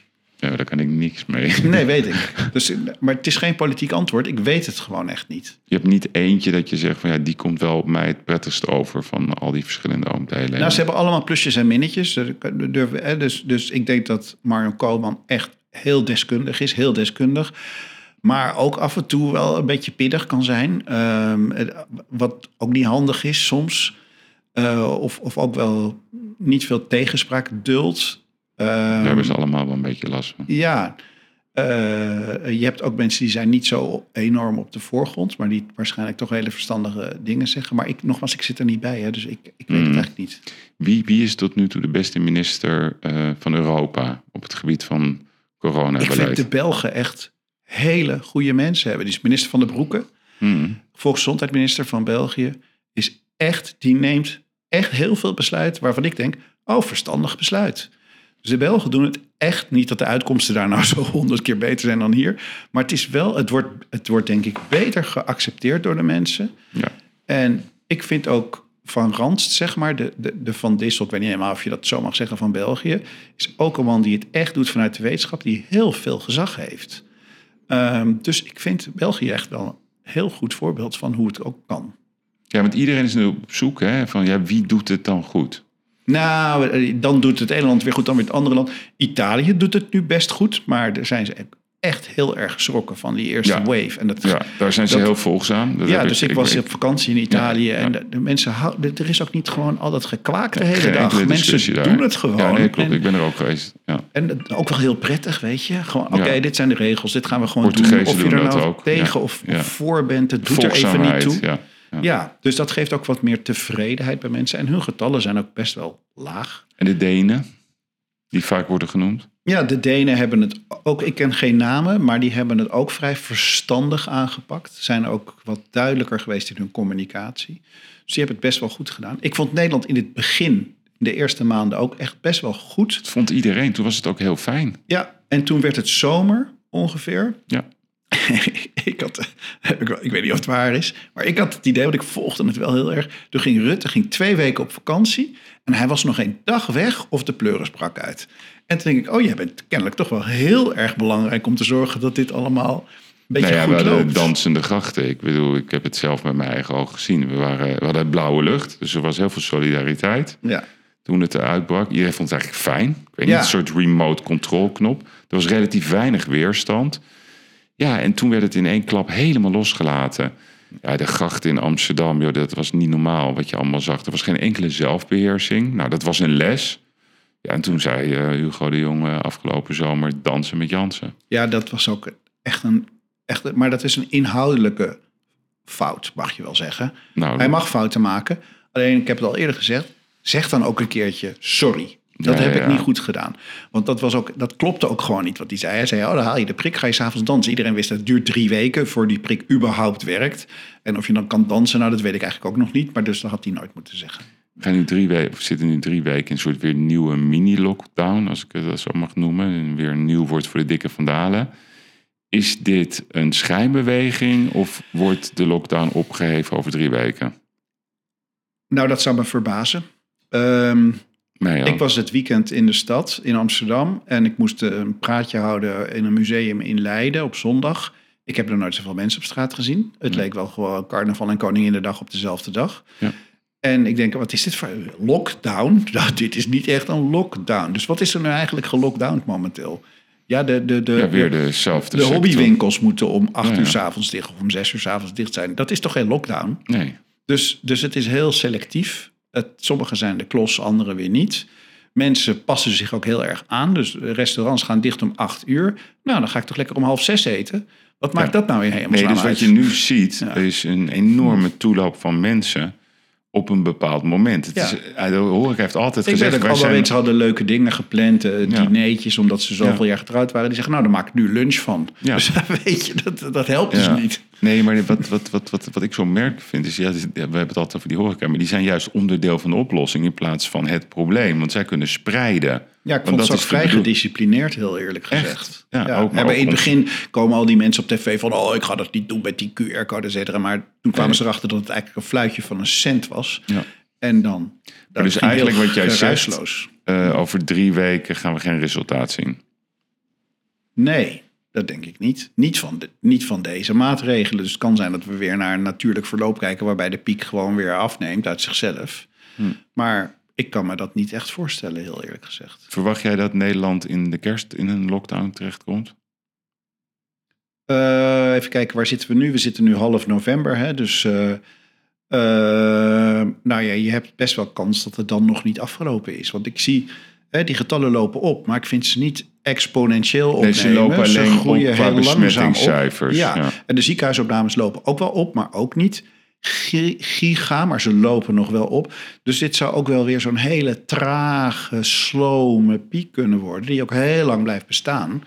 Ja, ik denk dat je pas weer van die maatregelen af kan als ook de getalletjes weer een beetje naar beneden gaan. En dan moet je een week extra nemen? Nou, ik durf het. Tot nu toe zijn al mijn voorspellingen niet uitgekomen. Hè? eh, wat betreft pieken en wanneer ze weggaan en wanneer ze komen. Dus eh, dat moet je met een korreltje zout nemen. Ik denk als je consequent bent, zitten we hier nog wel even aan vast. Ehm, ja, en dan is kerst is natuurlijk voor veel mensen psychologisch wel een belangrijke tijd. Hmm. Zeker. En ehm, ja, als je dan niet meer dan vier mensen thuis mag ontvangen. Ik denk dat mensen dat best heel vervelend zouden Ja, vinden. maar dat doen ze toch wel. Dat is het hele probleem. Nou, ik weet niet. Ik had ook met Ja, De vrienden jeugd uit doet mijn... dat wel. Die wel. Maar ik had met vrienden uit mijn studentenhuis... hadden we eh, over twee weken een etentje gepland. Ze zijn, zijn dan met z'n veertien of zo. En eh, toen ging ik even appen met iedereen. Zeg, ja jongens, eigenlijk kan het niet doorgaan. Het zei, iedereen zei onmiddellijk, nee, dat, dat kunnen we gewoon niet maken. We, we, we zijn het er niet mee eens, maar we willen ons best wel graag aan de regels houden. Maar er zijn ook mensen die houden zich systematisch niet aan de regels. Maar ja, eh, dat is dan hun verantwoordelijkheid. Is de coronapas of de pas sanitair, zoals ze het in Frankrijk noemen. Ja, Hoe noemen ze het in Engeland trouwens? De Eh, QR-code. Ja, QR-code denk ik, ja. ja. Is dat forever of gaat dat een einde hebben? Nou, we mag toch hopen dat dat een einde gaat hebben. Kom op zeg. Het is, weet je, het is ook een instrumentje. Het is niet de oplossing. Het, het, hè, dus als je een groen vinkje hebt, dan is de kans dat jij een gevaar bent voor anderen in dat etablissement of waar je dan ook bent, is kleiner. Maar Ja. is natuurlijk niet nul. Schijnveiligheid. Nou, het is niet schijnveiligheid, het is risicoreductie.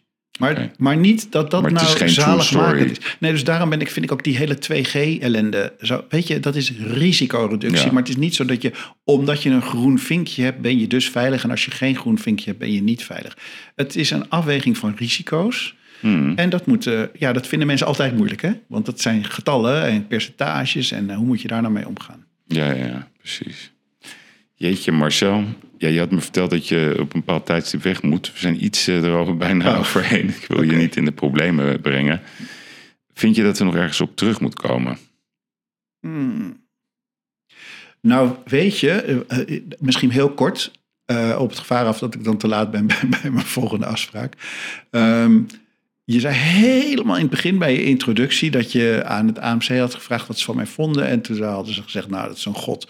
Ja, dat vind ik dus echt vreselijk als mensen zoiets zeggen. Hè? Want het is ook een soort persoonsverheerlijking. Ik heb een hele goede tijd in het AMC gehad. We hebben best heel veel bereikt in die tijd ook. Ehm, maar dat was natuurlijk niet een one-man show. Hè? Ik had superleuke collega's in de raad van bestuur. En er was een hele gave groep van wat de laag daaronder zijn. Dan heet bij ons divisievoorzitters en verpleegkundig bestuurders. En dat team dat werkte gewoon heel goed. En daar hebben we echt nou, allemaal dingen gedaan waar ik heel trots op was. Maar dat je dat herleidt tot één persoon, dat gaat er bij mij niet in. Nou ja, kijk, wij hebben echt veel rondgebeld. eh, in alle, in alle Oh my bescheidenheid. God. Ja, ja, en, en eh, ja, we- iedereen was lyrisch over jou. En, en van jong tot oud. Hmm. Eh, wat een aardige man. eh, voeten op de grond. eh, kundig.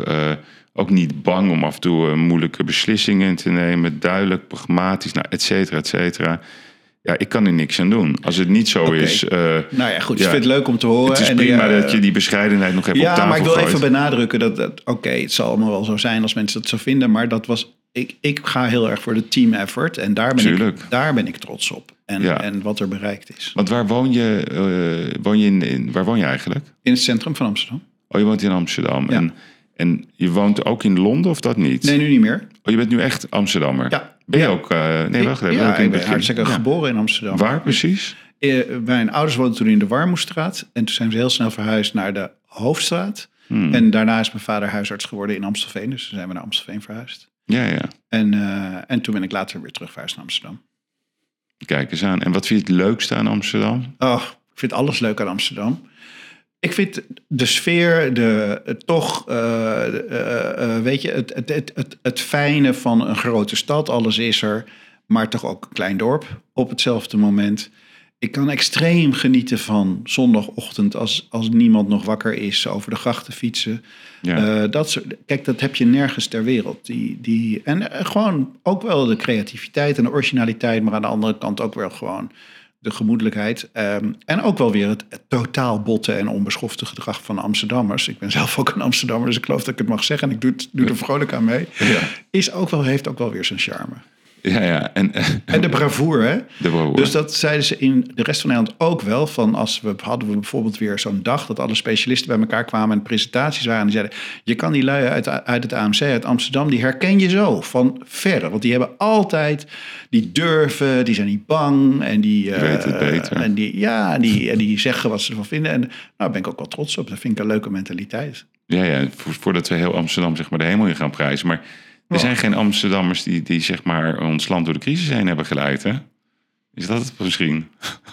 Ik ja, weet heb ik niet. nog ja, niet eens daar- over nagedacht. heb ik ook niet zo over nagedacht. Maar het is wel zo. Ja. Misschien is dat het probleem. Ja, Weer een krijgen nieuwe we- variant. Ja, nu krijgen we de Amsterdam variant. Nu krijgen we echt werkelijk Nou, weet je wat ik grappig vind? het Dat hele is ook zo typisch Amsterdams. Als je naar Rotterdam gaat, dan hoor je heel vaak mensen zeggen... ja, in Amsterdam dit en Amsterdam dat en eh, bla, bla, bla, bla. Maar in Amsterdam hebben wij het helemaal nooit over Rotterdam. Nee, echt- dat, is, eh, dat ja, ja, dus- ik ben helemaal gek op Rotterdammers. Ja. En dan ga ik met ze in gesprek erover. Ja. En ze ah jongen, uit toch op. Ja, het, is meer, het heeft meer met de voetbal te maken. Ja, dat ja, is dat is een Dat is ook Rotterdams. leuk? Ja, en ook een beetje gewoon eh, om de een of andere manier. Ja, ik denk dat dat de kern toch wel is hoor. Die voetbal en, en een beetje, beetje, beetje een soort jaloezie-tax. Heel klein Ja, beetje. En Amsterdam Helemaal niet zijn nodig. natuurlijk een beetje trots en een beetje arrogant. Dat ja, kan je niet sommige. ontkennen. Je kan Ja. niet generaliseren. Even in het kader van de Amsterdammer en, en de horeca. Wat is jouw favoriete eh, café in Amsterdam? Ah, goede vraag. Ik ben al heel lang niet echt uit geweest naar cafés. Ik vond vroeger altijd, maar was ik wel iets jonger, Heren van Amstel, heel gezellig altijd. Nou, nog steeds. Ja, vind ik een leuk café. En waar heb ik nou ook... Ik zit ook... Maar ik, ik, ben, ik ben niet trouw, hè. Dus ik eh, hangt Oh. ook een beetje vanaf met wie ik afspreek. In de zomer op het terras bij Wildschut kijk ik ook mijn ogen uit. Altijd leuk. Dan zie je al die makelaars daar weer. denk je, nou, Ja, dan ja, weet ik ook weer waarom ik geen makelaar ben geworden. en, en zo hebben al, ik vind het juist leuk. En ook eh, plotseling waren de vrienden uit België over. Die zeiden, zullen we bij, jaren, bij de jaren gaan zitten in Doelenstraat? En, oh ja, ben ik ook heel lang niet geweest. Nou, super gezellig. Mhm. Maar ik, vind, ik ben al snel tevreden hoor. Oh, en restaurants? Ja, ik ben dol op restaurants. Maar wat zijn jouw restaurants in Amsterdam? Nou ja, eh, ik heb een ietsje dure smaak. Dus ik ga altijd wel naar de wat betere restaurants. Absoluut, ja, dit moet ik niet zeggen. Want gaat iedereen er naartoe. Jawel. Segugio in de Utrechtse straat is echt by far de lekkerste Italiaan die er is. Ik heb laatst voor het eerst gegeten in, dat is nieuw, 212. Dat is daar op de hoek van de Amstel, en de. Herengracht. Dat zijn twee jongens die komen van het uh, L'Europe. Briljant, Ja, absoluut briljant. Ja, het was gewoon zeker. lekker, het was origineel, het was in alle opzichten goed. Mooi een gezellige bediening. Ja, Ehm, ja dus ik, ik, en zodra er dus, ik ga vaak met mijn moeder uit eten, zodra er iets nieuws open is, willen wij daar ook naartoe. En dan, ehm, nou, lukt ook vaak nog best wel. En dan eh, kan je daar echt prima tijd hebben. En even, jij is persoonlijk, maar heb jij een man? Of man? een vrouw? Nee, ik heb, ik heb geen relatie momenteel. Maar ben jij van, van mag ik dat vragen? Van, van, van, waar waar jouw voorkeur Ik heb meestal, eh, meestal, ik heb af en toe een vriendin, maar dat duurt nooit zo heel erg lang. Ik ben er niet zo goed in, geloof ik. Nee. Ehm, en op dit moment niks. Nee, en, en, en, maar dat, dat, dat is niet iemand die op dit moment eh, daarmee bezighoudt. Nee, echt niet. Nee, want ze vroegen bij jou in het programma, je hebt kinderen, toen zijn ze niet van gekomen. Nee. Nee, dat klopt. Dat vind ik wel jammer, want ik vind kinderen wel heel leuk. Ja, Maar op een gegeven moment ja, ben je dat... maar er moet toevallig iemand op jouw pad komen. Je bent niet actief op zoek. Nee, nee, nee, nooit geweest, ook heel eerlijk Nee? gezegd. Nee, Grappig. Nee. Wat, wat is dan, zeg maar, buiten het werk, wat, wat, waar je zo gepassioneerd over bent, wat is dan jouw echte sub-hobby-liefde? Oh, nee, ik ben helemaal gek van wielrennen. Vind ik echt heel leuk om te Oh, doen. Ja. Zakelijke liefde. Ja, en ik vind het heel leuk om Maar te ook om koken te en om uit kijken? eten te Ook gaan. kijken naar ja, wiel? kijken steeds meer. Steeds meer. Ja. Eh, dat vond ik vroeger stom. Zoals maar sinds ik zelf, ja, want nu zelf af en toe zo'n bergje heb gedaan, vind ik het ook heel leuk om te zien hoe zij dat dan doen. Ik vind het ook heel leuk om soms, als het uitkomt, om het echt te gaan kijken. Want op televisie, dat is net als met skiën. Als je skiën op televisie ziet, denk je, oh, kan ik ook. Ja. Maar of bij het fietsen denk je ook, oh, kan ik ook. Maar als je ziet hoe hard die is- gaan, dan, ja, ja. dan, dan, ben je dat gevoel gelijk Ja, maar jij bent, ja, jij bent toch wel een beetje... eh, kun, doen ze dat met of zonder doping? Nou, ik denk dat je tegenwoordig niet meer doping kunt doen. Die Nee? testen zijn zo goed. Wauw. Nee, nee, Echt, nee, dus, nee. dus, dus de, de, al die topwielrenners van vandaag dopingvrij. dat geloof ik wel. Wauw. Het is uniek hoe ze dat volhouden. Het Ja, is die worden raadsel. echt wel getest hoor. Dus dat Ja, is, ja, eh, oké, mooi. En je zei kan koken. Wat kan Ja. je? Ik kan vrij goed koken en eh, vind ik ook heel leuk. Maar te- wat, wat, wat? wat? Welke stijl bedoel je? Ja, Ik heb een soort gemengde... Het zit altijd een beetje tussen Frans en Italiaans in. Maar de laatste tijd ook steeds vaker een beetje exotische invloeden. Als ik weer ergens een leuk boekje of zo heb gevonden over Persisch koken... of, of, eh, of, of eh, de Joodse keuken vind ik ook heel interessant. En dan meng ik het allemaal een beetje door elkaar heen. En soms is het wel een succes. maar is er ook een Marcel Levy signature dish? Nou, ik vind... Ja, zeg maar. ik vind dat ik heel goed pesto kan maken. Pesto. Eh, en dat vinden de meeste andere mensen ook wel. Dat is natuurlijk ook niet zo heel moeilijk. Maar nou ja, ik heb een soort manier om al die ingrediënten bij elkaar te krijgen. Die, eh, nou, wat ik wel dus daar ben ik trots op. Dus in jou schuilt ook een soort Otto Lengi. Uh, ja, Otto Lengi is al duizend keer beter. Ja, maar ja, ik ja. vind het wel heel leuk om te zien wat hij doet. Ja, ja. En dan nog even grote liefhebber van klassieke muziek of een concertgebouw. Nee, muziek is niet mijn grootste ding. Eh, dus ik luister naar muziek, maar ik heb er verder niks mee. Ik vind alle soorten muzieksoorten wel leuk. En het is ook niet dat ik ergens speciaal eh, opgewonden van raak. Boeken ben ik wel dol op, dus ik lees vrij veel. Beste boek gelezen de laatste tijd? Nou, ik vind ehm, eh, Margaret Atwood vind ik echt vond ik briljant. Beide boeken. Ik heb, ben haar tegengekomen in Londen onder wat moeilijke omstandigheden. En dat heb ik ook in een, van in een ander interview gezegd.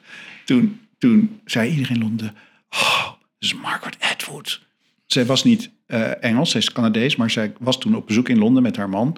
Er ging iets mis. En eh, toevallig had ik dienst. Dus zei oh, Margaret Atwood. Ik zei, nou, ik heb geen idee waar jullie het over hebben. Nou, die, iedereen keek er echt aan in Engeland van, nou, alsof het de grootste moron van het ziekenhuis was gewoon. En toen zag ik dat ze inderdaad wel een heel bekende schrijfster was. Het, het was net jarig, dus toen zei, zei ik tegen mijn familie, nou, geef die boeken maar voor mijn verjaardag. Lijkt me leuk. En die heb ik echt, echt ook wel met heel veel plezier gelezen.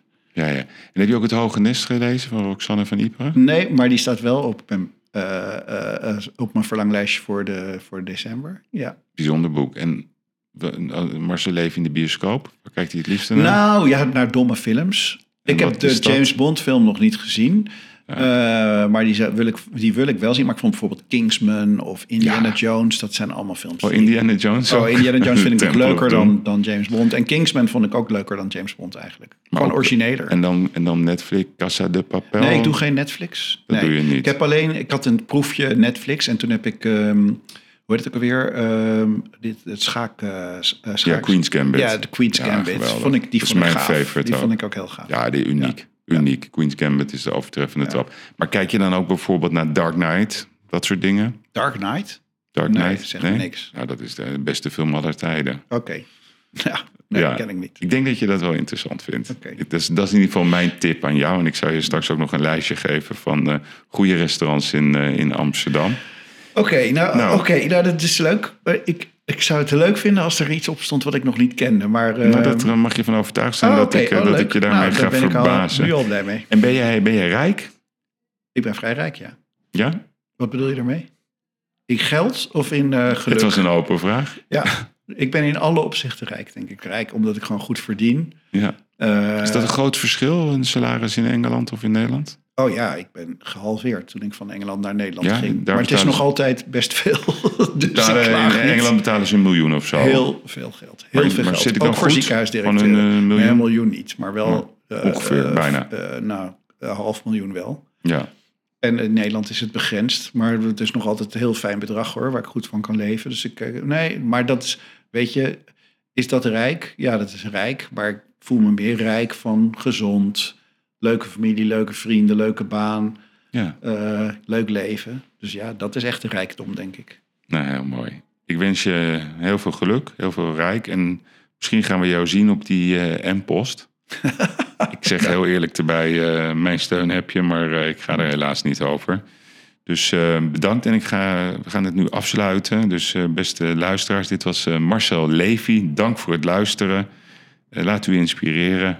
En eh, we zijn er vrijdag weer met een nieuwe aflevering van de Gigs met mijn eh compaan Erik de Vlieger. Tot dan.